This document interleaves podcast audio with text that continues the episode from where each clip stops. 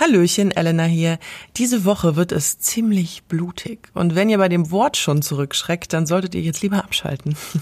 Ich finde es ein bisschen übertrieben, weil wir als Frauen natürlich äh, mindestens einmal im Monat in Form unserer Periode bluten. Deswegen kann ich gar nicht verstehen, warum Frauen Angst vor Blut haben könnten. Anyhow.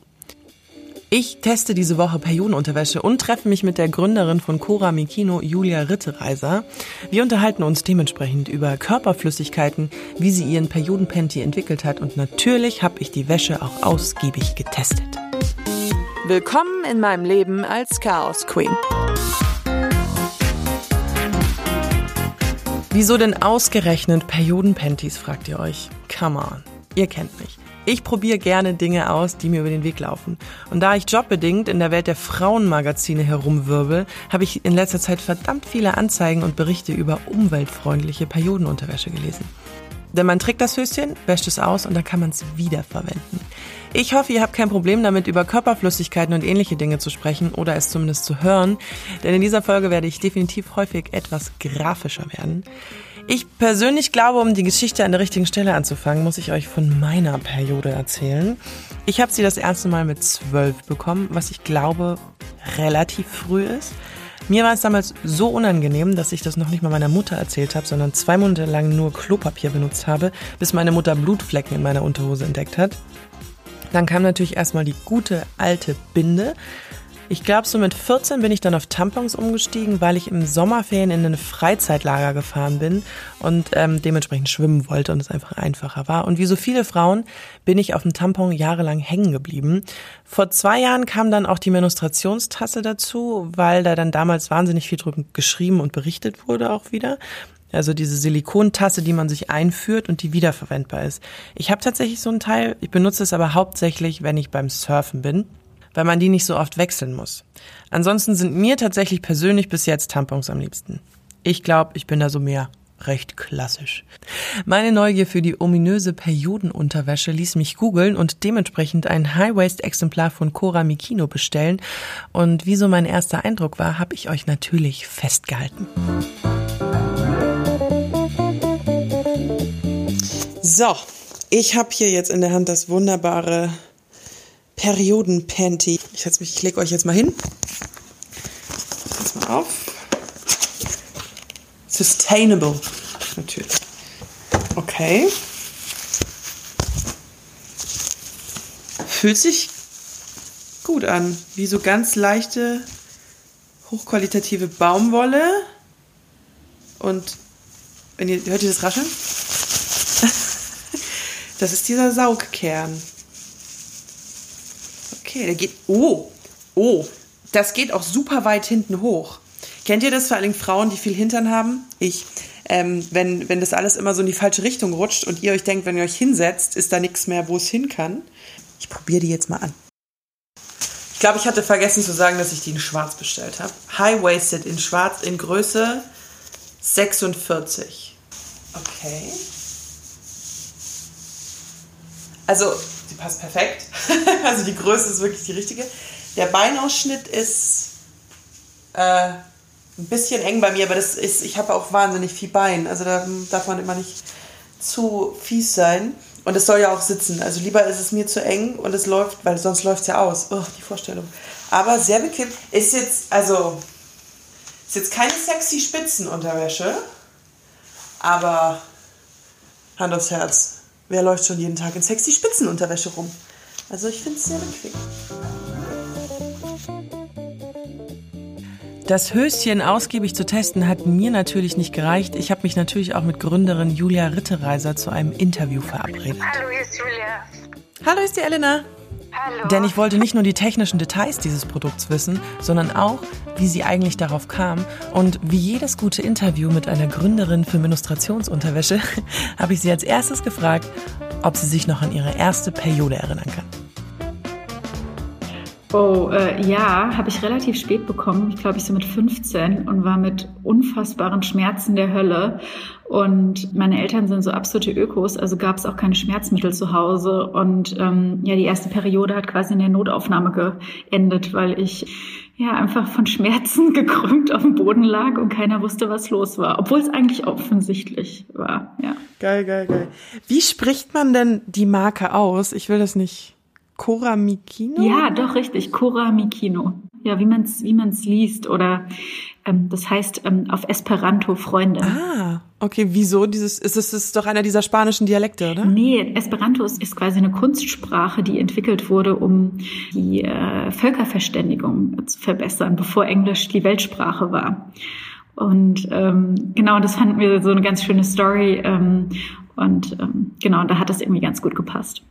Wie kamst du denn, also ich habe mir deine Vita ein bisschen angeschaut, zumindest das, was man so findet, wenn man dich googelt. Und äh, apropos Google, du warst davor bei Google und äh, wie das auch so klang, gar nicht so ein kleiner Job ähm, im Marketing. Wie kamst du drauf? Ähm, jetzt kommt mein Hasswort, Interpreten, Enter, zu gründen. Nennen wir das Wort zu gründen. Entrepreneur. Ähm, wie kam ich drauf zu gründen? Ja, du hast recht. Ich habe ähm, lange Zeit für große Unternehmen gearbeitet und hatte dann irgendwann mh, so ein bisschen so eine kleine Sinnkrise im Sinne von, dass ich was machen wollte, was einen positiven Impact auf unsere Welt hat. und mhm. ähm, da hat halt irgendwie so Klicks und Impressionen verkaufen, was du halt bei Media Sales am Ende des Tages machst hat halt nicht so reingepasst. Und ähm, ich habe das eine lange Zeit gemacht, habe das auch sehr genossen, ähm, habe in den USA gelebt, in Irland gelebt und ähm, bin gut rumgekommen. Ähm, aber wollte am Schluss was machen, was ähm, positiv eben auf unsere Klimakrise einzahlt, wo das Thema Feminismus eine große Rolle spielt ähm, und so weiter und so fort. Genau. Und wie kamst du dann auf Periodenunterwäsche? Weil das ist ja auch so ein Thema, was zwar schon angesprochen wird unter Frauen. Mittlerweile redet man, wenn man älter ist, da so auch ein bisschen drüber. Aber ähm, vor allen Dingen diese Produkte, dass es so etwas gibt für die breite Masse. Ich glaube, diese Ökoschiene wurde schon länger bedient mit sowas. Ähm, aber wie kamst du darauf, dass dann auch sowas so hip und modern zu platzieren? Also auf die Idee bin ich durch den eigenen Bedarf gekommen. Ich ähm, habe nach einer alternativen Lösung gesucht, äh, also anstatt Tampons ähm, weil ich bei mir quasi zu Hause meine Badezimmer so auf Zero Waste, ähm, also ohne Müll umgestellt habe. Und ähm, eines der letzten Sachen war eben Periodenprodukte. Und habe dann so die Tasse ausprobiert und es hat überhaupt nicht funktioniert. Und dann habe ich ähm, in den USA ein Produkt gesehen und dachte so, oh, das ist ganz spannend. Das war so was ähnliches, also auch eine Unterhose, die man während der Periode anziehen kann. Fand die okay, aber jetzt nicht super geil. Und als ich dann mich selbstständig machen wollte, war für mich klar, ich möchte es auf gar keinen Fall mit einem digitalen Produkt machen. Das habe ich viel zu lange gemacht, sondern ich möchte das mit einem haptischen Produkt machen, das einfach ist und trotzdem positiven Effekt auf das Leben der Menschen, die es benutzen und aber auch auf unsere Umwelt hat. Und ähm, dann habe ich mir das Thema Periodenunterwäsche genauer angeguckt und habe festgestellt, ja, das ist voll das alte Produkt, weil zum Beispiel in Dresden im Hygienemuseum gibt es Periodenunterwäsche aus den 60er Jahren. Das ist dann irgendwann von der Bildfläche verschwunden. Aber an sich die Idee ist weder von mir noch von irgendjemand, der aktuell am Markt ist, sondern die ist total alt. Und ähm, genau, dann habe ich mir angeguckt, wie kann man das komfortabler, zuverlässiger und ein bisschen nicer machen.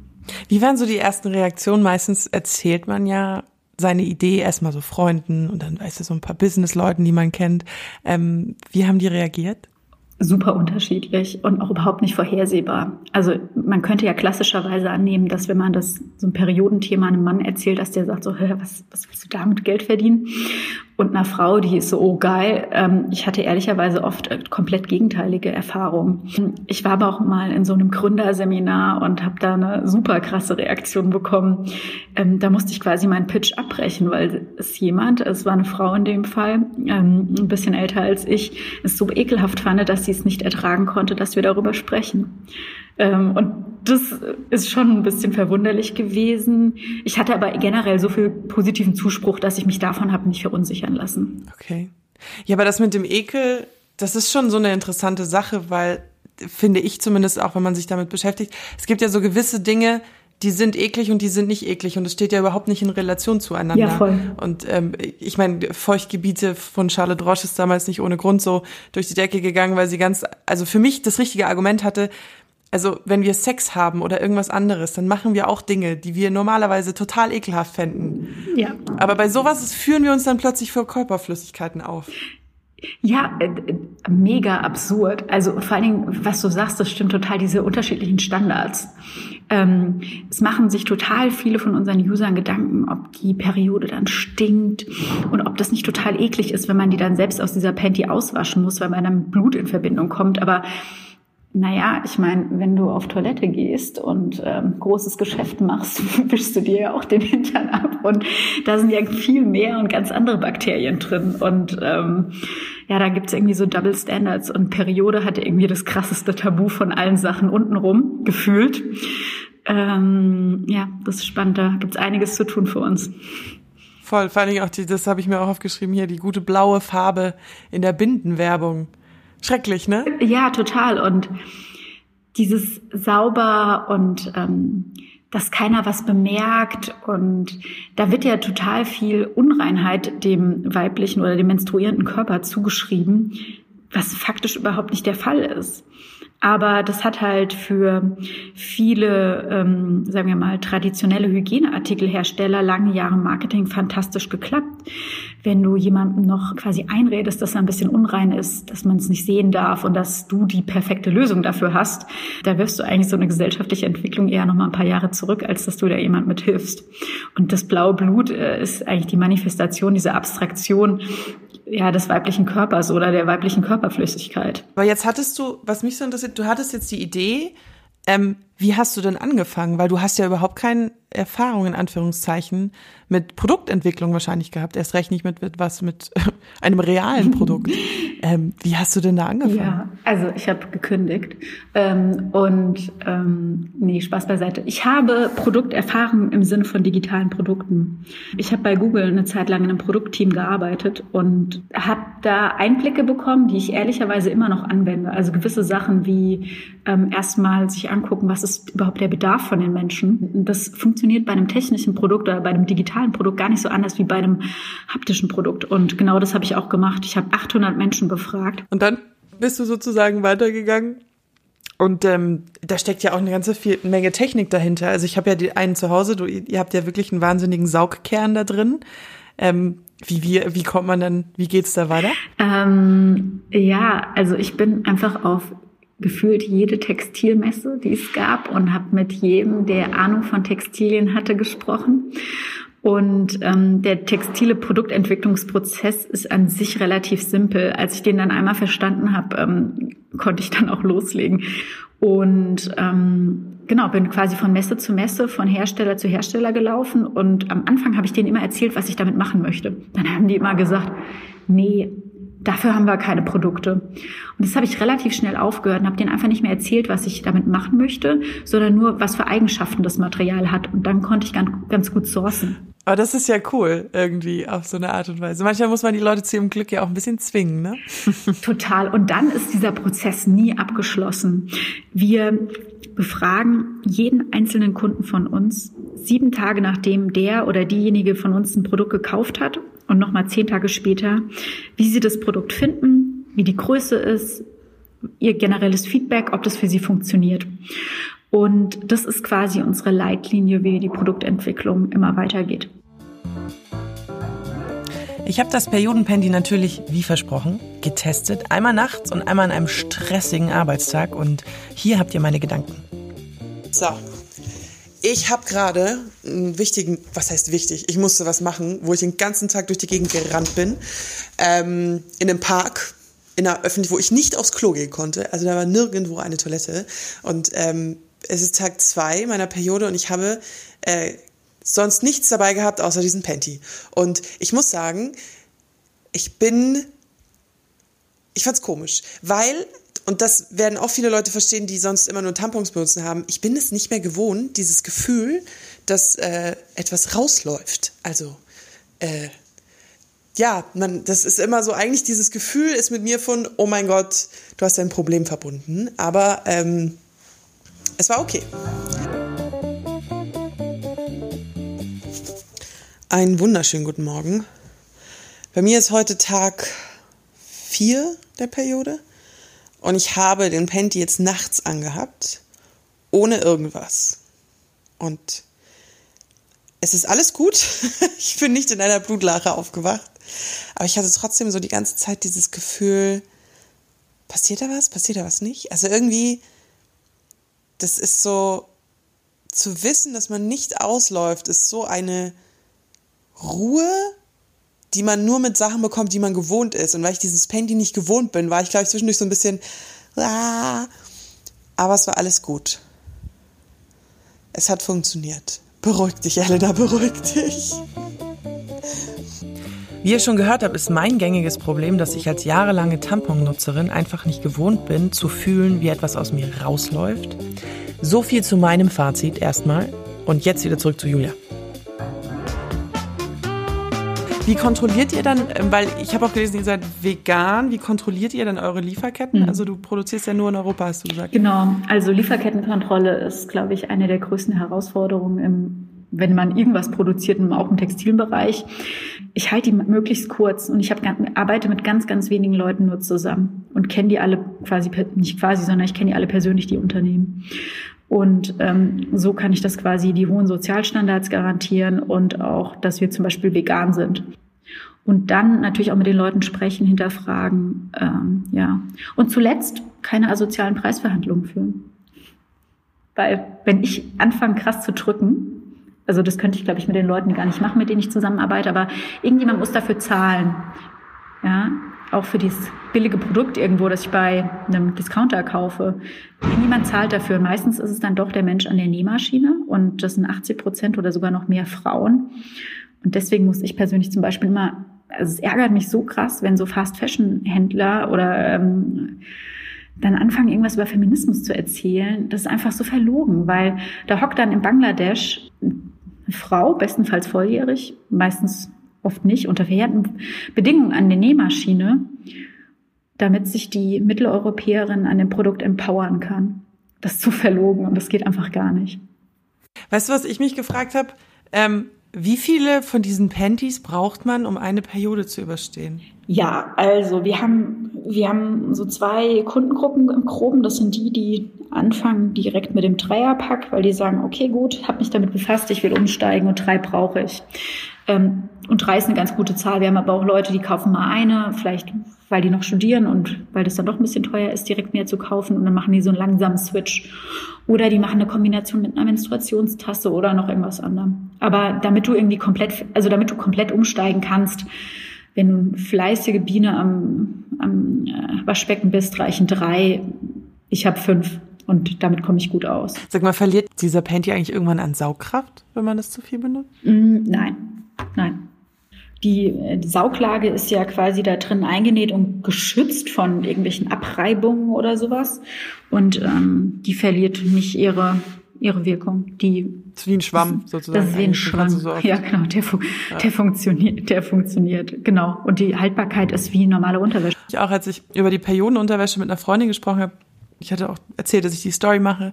Und ähm, wir sind dann auf ein Thema gekommen, so eine Art Kritik an diesem ganzen Zero Waste Zeug, wo es dann hieß so, können wir nicht woanders anfangen? So können wir, können wir unsere Tampons behalten und können einfach weniger fliegen?